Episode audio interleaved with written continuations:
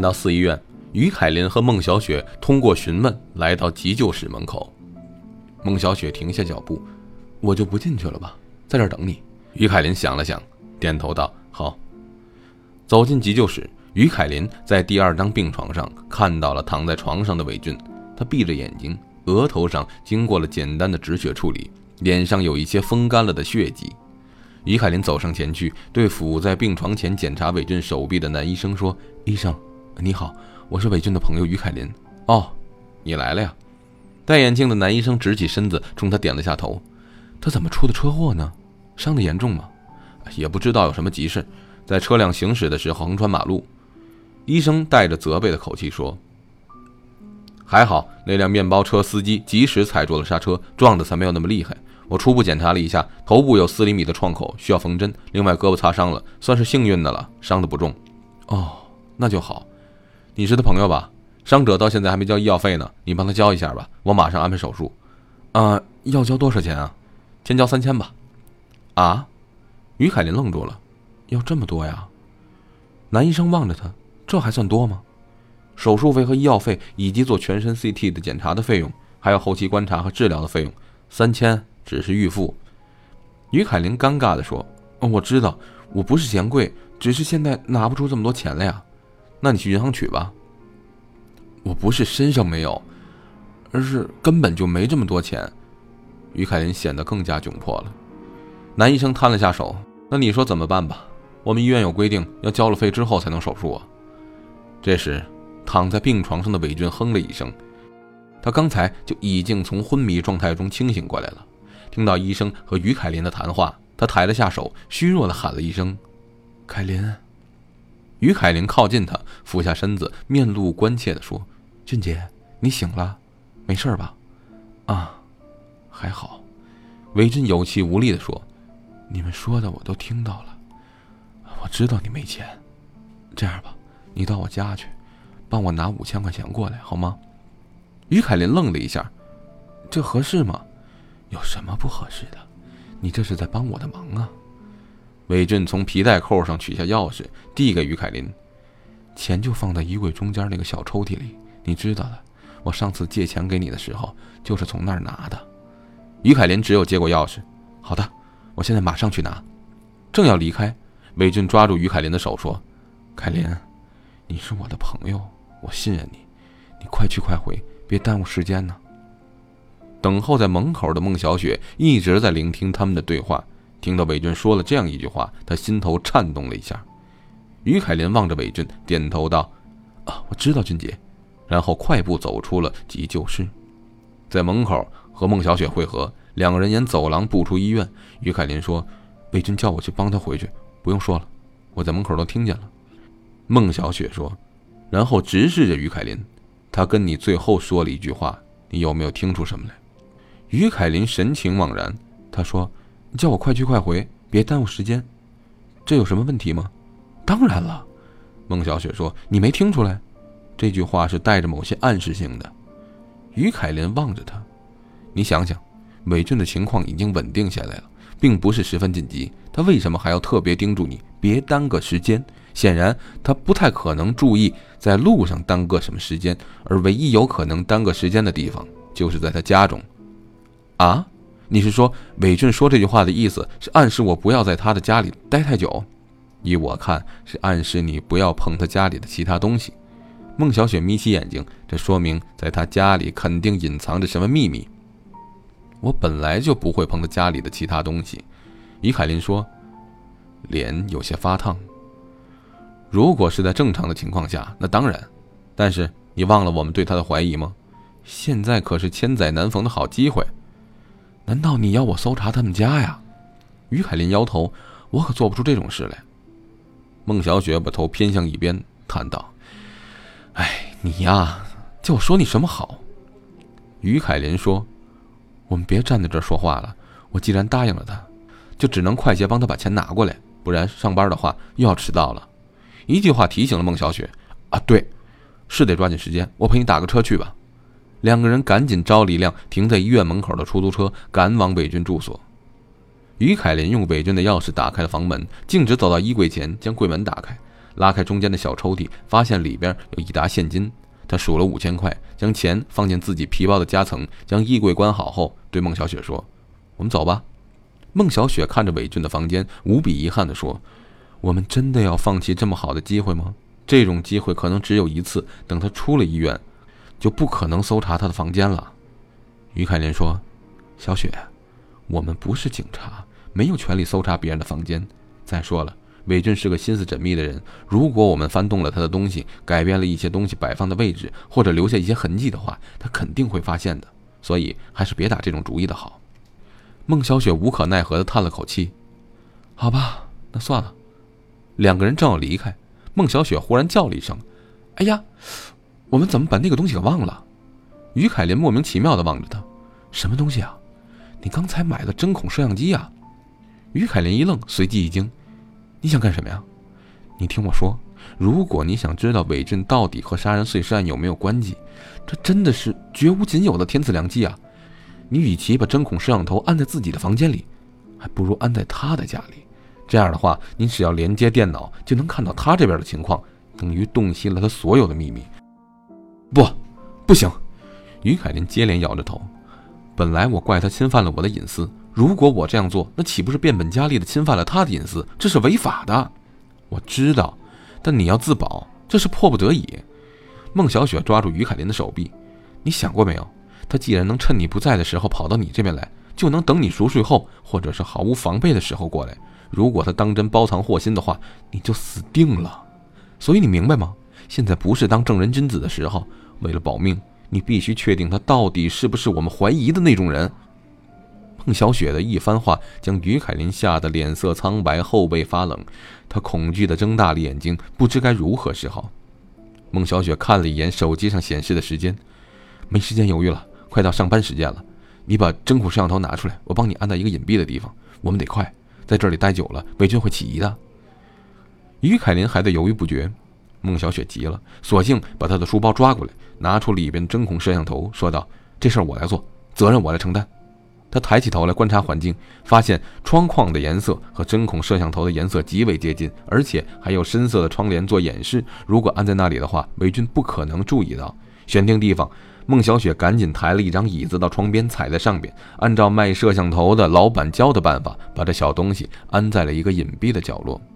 孟小雪用纸巾将椅子擦干净，对发呆的于凯林说：“行了，我们回吧。”于凯林一脸的不安：“小雪。”我真的觉得这样有点好了，别再说了，快走吧。”孟小雪催促道。等伟俊从医院回来之后，一切就都真相大白了。这几天在公司，于凯林一直心神不宁，他后悔了。一想到安装在伟俊房间里的微型摄像头，他就浑身不自在，感觉自己好像扮演了一个可耻的偷窥者的角色。那黑色的微型摄像头不像是能帮到自己的工具，反像是一个埋藏在心头的一颗定时炸弹，随时都会因为伟俊的返回而爆发。尽管于凯林心中反复规劝自己，伟俊回来后也不会轻易发现，但他就是忍不住担心和惧怕。做贼心虚的心理始终困扰着他。可惜的是，他已经无法把那颗定时炸弹取回来了。正如孟小雪所说，那是唯一一次进入韦俊房间的机会。星期五的中午，于凯林走出公司大门的时候，再次看到了等候在门口的离心。这几天，离心没有送花来了。好像他隐约也猜到了这些美丽鲜花的可悲归宿，所以他选择亲自前来。令他欣喜的是，他发现于凯琳看到自己后，并没有像上几次那样掉头就走，这让他看到了事情的转机。黎心快步迎上去，笑容满面地说：“凯琳，下班了。”面对这样一句废话，于凯琳淡淡的嗯了一声，表情没有像以前那么拒人于千里之外。那我们一块去吃顿饭吧，离心恳切地邀请道。其实于凯琳几乎想答应了，但下意识的矜持和积蓄多日的排斥感，比他想象中的更加顽固，令他不由自主地说：“不用了，你有什么事儿吗？”离心顿了顿，并不坚持。他说：“还是我上次提过的那件事，我真心希望你不计前嫌到我那儿去住。凯琳，你要相信我，我真的是为你的安全着想，你知道吗？”前几天，警方又在某处发现了被肢解的尸体。听我朋友说，好像是在一个菜市场的垃圾库里。凯琳，你没有意识到你的处境有多么令人担心呢？于凯林咬着嘴唇不说话。其实他在心里思量过，如果离心再次找到他提出这个要求的话，他会认真考虑这个问题。李欣看到他这次没有断然拒绝，知道于凯林已经有了回心转意的念头，赶紧不失时机地说：“凯林，我知道你还在怪我，但我向你保证，我再也不会做任何对不起你的事儿了。如果我没做到的话，就让我天打五雷轰。”于凯林打断了李欣的毒誓，这不是他想要的。别说这些了，你的提议让我仔细考虑一下吧。但我先说清楚，就算我答应搬回到你那去住，也只是一个房客的身份。并不意味着我们又恢复了男女朋友的关系。我每个月会付房租给你的。黎心心中狂喜，于海林这种妥协对他来说已经是一个很大的进步了。他立刻答应下来。好的，好的，只要你肯过来，什么都按你的意思走。呃，只是你要尽快考虑。你知道，你多在外边待一天，都让我牵肠挂肚，彻夜难眠。于海林翻了下眼睛，懒得听这些肉麻的话。他径直朝里面走去，头也不回地抛下一句话。下个星期前我会答复你的。离心的心中一默。今天是星期五了，下星期前，不就意味着还有两天吗？他兴奋的脸颊发红，几乎要跳了起来。于凯林下午下班后回到住所，发现隔壁的房门打开着，他心中咯噔一下，知道伟俊回来了。他立刻想到了那个微型针孔摄像头，骤然紧张起来。伟俊大概听到了于凯林的脚步声，他从屋内走出来。冲于凯林笑道：“回来了，凯林。”啊，俊姐，你出院了。于凯林尽量压住紧张的心情。他看到伟俊的额头上有缝针的疤痕，被搭下来的头发遮挡了一些，并不是很明显。是啊，已经没什么大碍了。伟俊说：“那天真是谢谢你了。”哎，别客气，俊姐，你做过全身检查了吧？于凯林说着客套话。啊，医生说没什么事儿了。他指了下额头的伤。现在就等着两个星期后去拆线了，哦，没事就好。那我过去了。呃，凯林，伟俊叫住正要用钥匙开门的于凯林，你看我这个人，你帮我拿钱那天，我都忘了告诉你，我冰箱里有饮料，你当时一定渴了吧？可以拿出来喝呀。于凯林愣了一下，随即说：“哦，没关系，俊姐，我当时没那么渴。哎呀，你跟我客气什么呀？那天你没有打开冰箱来看看里面有没有什么喝的吗？”于凯林本来有些诧异。不知道伟俊为什么老是纠结冰箱的饮料什么的，这时忽然明白了。他望着伟俊说：“俊姐，我没开过你的冰箱，或者碰别的东西。我在衣柜的抽屉里拿了钱之后，就直接赶到医院来了。”伟俊显得尴尬起来。“你看，我我不是那个意思，我就是想叫你别客气而已。”于凯琳不想再说下去了，他淡然道：“没什么事儿了吧，俊姐？我进屋了。”“哎，好的。”于凯林进屋后，将房门锁好，然后坐在沙发上，重重地吐了一口气。本来，他感觉到有些生气，认为伟俊居然怀疑自己动过他的东西。但很快就平静下来了，意识到伟俊旁敲侧击地询问的问题必定有所含义。冰箱，于凯林心中一抖，他为什么特别在乎冰箱有没有被人打开来看过？难道冰箱里藏了什么秘密？这个念头引起了他某种恐惧的联想，他猛地想起魏军的冰箱很大，这显然有些不合情理。他一个人生活，用得着这么大的冰箱吗？于凯琳惴惴不安地猜想着，思索着，忽然想起自己根本没必要在这瞎猜疑，他明明就有途径直接接触真相。于凯琳的目光移到了桌子上的笔记本电脑。早在前两天，他就尝试着接收了针孔摄像头传来的视频数据。现在只要打开电脑，就能看到伟俊那边的情况。于凯林踌躇了几分钟，走到书桌前，摁开了笔记本电脑的开关。经过简单的操作，他的电脑屏幕上出现了隔壁的俯视场景以及伟俊的身影。于凯林观察到，伟俊正在收拾餐桌上的碗盘，显然他才吃过晚饭。第一次偷窥别人，于凯琳感到脸红、心跳紧张不已。虽然他知道伟俊不可能发现，但还是有种提心吊胆的感觉，而且还有种负罪感。大概看了十分钟左右，于凯琳将监视视频关闭了。伟俊吃过饭后就是坐在沙发上看书，根本没做什么特别的事。于凯琳觉得自己有些无聊和卑鄙。他在心中暗暗责怪自己，然后上网浏览新闻，没有再打开监视视频。十一点，于凯林到卫生间洗了个澡，准备睡觉了。本来按惯例，睡前要写日记的，但想到伟俊可能会偷看自己的日记，他没有将日记本拿出来。睡了没多久之后，于凯林听到隔壁传来跑步的声音。他感到奇怪，伟俊才出了车祸，按道理身体应该休息一段时间才对，居然刚一出院就进行剧烈活动，这样适合吗？于凯林慢慢从床上坐起来，他太想知道这是怎么回事了。伟俊夜里跑步之谜一直困扰着他，现在答案该揭晓了。于凯林下床，打开电脑，屏幕上出现了隔壁的情景。什么？他凑近电脑屏幕，揉了揉眼睛，怀疑自己的眼睛是不是出了问题。伟俊的房间里亮着灯，跑步的声音一直持续着，但房子里却根本没有人。于凯林惊愕的几乎暂停了呼吸，头脑里一时也反应不过来，这到底是怎么回事？韦俊并没有在房间里跑步，那么这跑步声是从哪儿来的呢？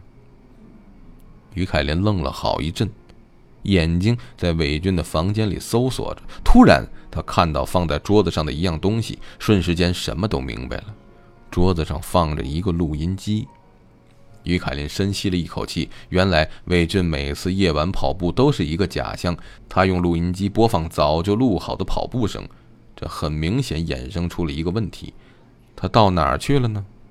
为什么要做这种掩饰？直觉告诉于凯林，这里边一定有大问题，不能再犹豫了。于凯林的心脏砰砰乱跳，必须离开这儿，搬到离心那儿去，就是明天。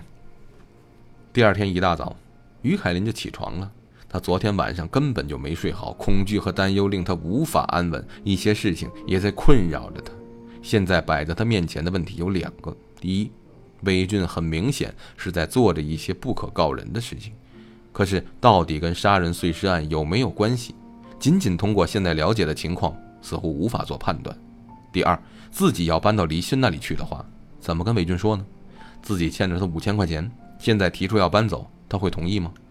对于第一个问题，于凯林想过报警，可是又觉得没有确凿的证据，害怕只是误会一场。而第二个问题，他感到十分为难。现在他不在乎伟俊肯不肯退房租这样的小事，他担心如果激怒了伟俊，而他就真的是那种人的话，会不会发生什么可怕的事？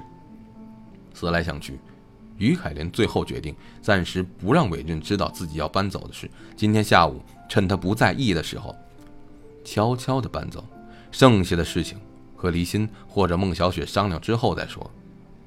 拿定主意，他用手机拨通了黎心的电话，黎心很快就接了。他的口气中透露出兴奋和期待。凯林，你决定要搬过来了吧？于凯林低沉的嗯了一声。太好了！电话那头的黎心欣喜的难以形容。我准备了一桌子好菜来迎接你，咱就在家吃好吗？先别说这个。于凯林说：“我在这边买了点东西，一个人拿不了。你中午一点来的时候，能帮我拿一下吗？地点是米市街的四跳巷十一号一栋二单元二楼。本来……”于凯林认为黎心会想都不想一口答应，因为这是一个献殷勤的好机会。但出乎意料的，黎心好几秒都没有开枪，半晌过后才呐呐的说道：“凯林，我很想来帮你拿东西，可是恐怕不行。我今天有点事儿。”于凯林完全没想到黎心居然会拒绝他的要求，而且理由如此的拙劣。你刚才不是还说在家里准备了一桌子好菜吗？怎么现在又有事儿了？啊啊！我才想起来的，回答的很窘迫。于凯林心中虽有不满，但是想到自己和黎心本来就不是男女朋友关系了，也不便发作，语气冷淡的说：“那算了吧，我自己搬。对了，房东，你那里房租多少？”黎心听出于凯林是在说气话，他略微犹豫了一下。要不我还是来帮你拿吧，算了吧，你别勉强。于凯林没好气儿的说：“啊不，让我想想，中午应该可以的，好吧，那就这样，我收拾东西了。”挂了电话，于凯林从床底下拿出大皮箱，把衣服、日常用品等物件装了进去。到厨房看了一下，新买的微波炉、餐具和剩下的食物等杂七杂八的东西，还要装几个大口袋。他看了下时间，现在是上午九点钟。于凯林在心中计划着，先到外面逛一阵，买几个购物袋，吃了中午饭之后再回来。那时候离心也差不多该到了。之所以等中午一点钟的时候搬走，因为于凯林知道。伟俊吃过午饭后，一般都会睡会儿午觉，那个时候是最不容易被他察觉的。于凯林缓缓打开房门，走出去，轻微的将房门带拢。他看了一眼离心那边，房门是关着的，很好。他静悄悄的沿着楼梯走下去，离开了。中午十二点半，离心比预定的时间提早半小时来了。他站在二楼的走廊上，望着关着的两个房门，想了一会儿。摸出手机，给于凯林发了条短信：“凯林，你在屋里吗？我现在就在你门口，但我不知是哪一间。”短信很快回复了：“我在外边吃饭，半小时内回来，你等着。”黎心拿着手机站在走廊上，犹豫了片刻，决定先下楼去。这时，伟俊的房门打开了，他看到了正欲离开的黎心。伟俊凝视着黎心一阵，问：“你是来找于凯林的吗？”黎心被他打量的有些不自在，张着嘴，没有说话。到我这边来等吧。伟俊偏了下脑袋，指向自己的房子。黎心略微迟疑，点了下头，走了进去。伟俊望着离心进屋，然后将头探出去，确定走廊上没有别的人。一刹那，他的眼里掠过一丝阴冷的光。他背对着离心，将门紧紧锁好。接近一点钟的时候，于凯林拎着几个购物袋回来了。刚才在楼下，他没看到李欣，本以为上楼来会看到他等在走廊上，不想也没看到人。他有些诧异的左右四顾了一番，确定离心没在这里。怪了，他明明发短信说已经来过了，现在又跑到哪儿去了？于凯林用钥匙打开门，将购物袋甩在床上，然后打离心的手机。彩铃里的歌曲重复了好几遍，离心也没有接电话。于凯林越发觉得奇怪了，一切显得那么的不合理。他心中隐隐约约产生出一种不好的感觉，难道离心出什么事儿了？突然，于凯林想到一种可能性：离心到这里后，也许试着敲了房门，见没有人开门后，他才发了一条短信。而他这种行为有可能引起了伟俊的注意，难不成他现在在伟俊那边？于凯林心中暗叫不妙。如果伟俊问起离心来这里的目的，而离心告诉了他的话，那自己偷偷搬走的想法就不可能实现了。不过，于凯林又想到，如果真的是这样的话，也没有关系，反正离心在这里，不如就对伟俊直言相告。他和黎心两个人也不会怕他一个。想到这里，于凯林离开自己这边，来到隔壁门前敲门。过了好一会儿，伟俊才把门打开。他问道。凯琳，有什么事吗？俊姐，我想问问，刚才有没有一个男的来找我？伟俊一副茫然的样子，不知道啊，我一直在屋里。于凯琳相当的吃惊，你是说你没有听到我那边有敲门的声音？没听到啊。伟俊问：怎么？你跟谁约好了吗？嗯，是啊，一个朋友，不会是你的前男友吧？伟俊说。于海林不知道伟俊怎么一猜就准，心中暗暗吃惊，只有答道：“是的。”你们和好了？没有，他只是来找我有点事儿。伟俊说：“可能他还没来吧，你过去等他一会儿，说不定他就来了。”于凯林神色惘然的点了下头，本打算过去了，忽然发现韦俊在自己说话的过程中一直堵在门口，就像是怕他会进去一样。于凯林心中一颤，该不会……啊，对了，俊姐，于凯林的头脑急速运转着。我这个月的工资快发了，那个钱我先还你两千吧。他一边说着话，左手一边故作随意的慢慢滑进了裤兜，摸索着摁下了手机的重播键。今天他只跟离心一个人打过电话，不着急，等你全部凑齐了再还给我也不迟。还有什么事儿吗？伟俊说，表示想关门了。没什么事儿了，俊姐，那我先过去了。就在这时，房间里突然传出了一阵细微的手机铃声。伟俊一愣，表情骤然显得紧张起来。于凯林心脏像是被重重的击打了一下，表面上装作什么也没听到，同时偷偷的按了挂断键，里边的手机铃声戛然而止。金姐，不打扰了。于凯林假装平静地说，转身走进自己那边。韦俊望着于凯林离开的背影，又扭头看了看屋里，低头沉思，眉头渐渐皱紧，似乎若有所悟。于凯林将房门锁好，心脏砰砰狂跳。他已经确定离心就在韦俊的房子里，现在究竟是处于何种状况，他必须马上得知。快点，快点！于凯林焦急地看着笔记本电脑的开机画面，希望能立刻转换成隔壁房间的画面。他在心中祈祷着，希望离心还是安全的。他只要确认这一点就行了，然后就立刻报警。于凯林的手在不住地发抖。电脑启动后，他焦急地将画面调整到监控视频，却因为心忙意乱进行了一系列的误操作。他将电脑储存昨天晚上的视频播放出来，屏幕上魏军正在吃晚饭。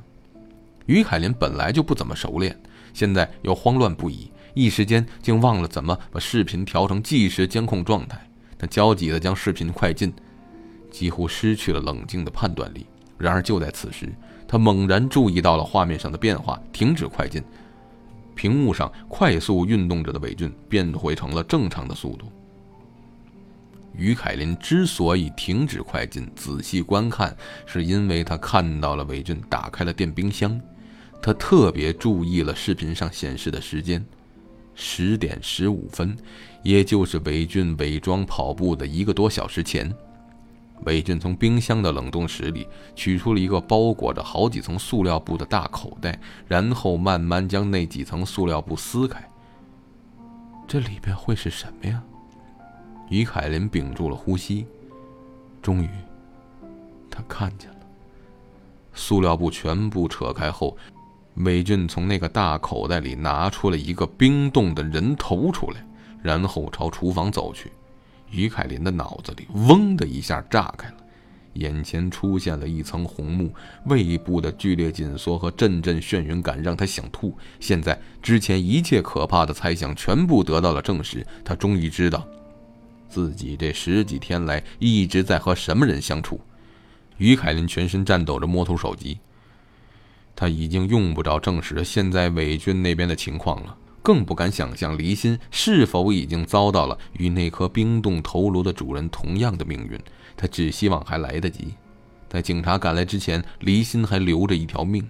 可是，就在他那哆嗦的手指还没来得及拨出报警电话之前，门外传来了伪军的敲门声：“凯林，开下门，我有事找你。”于凯林吓得一抖，手机从手里滑下来，啪的一下摔在地上。他立刻将手机捡起来，想继续拨打报警电话，但他没想到的是，他听到了韦军用钥匙旋转房门的声音。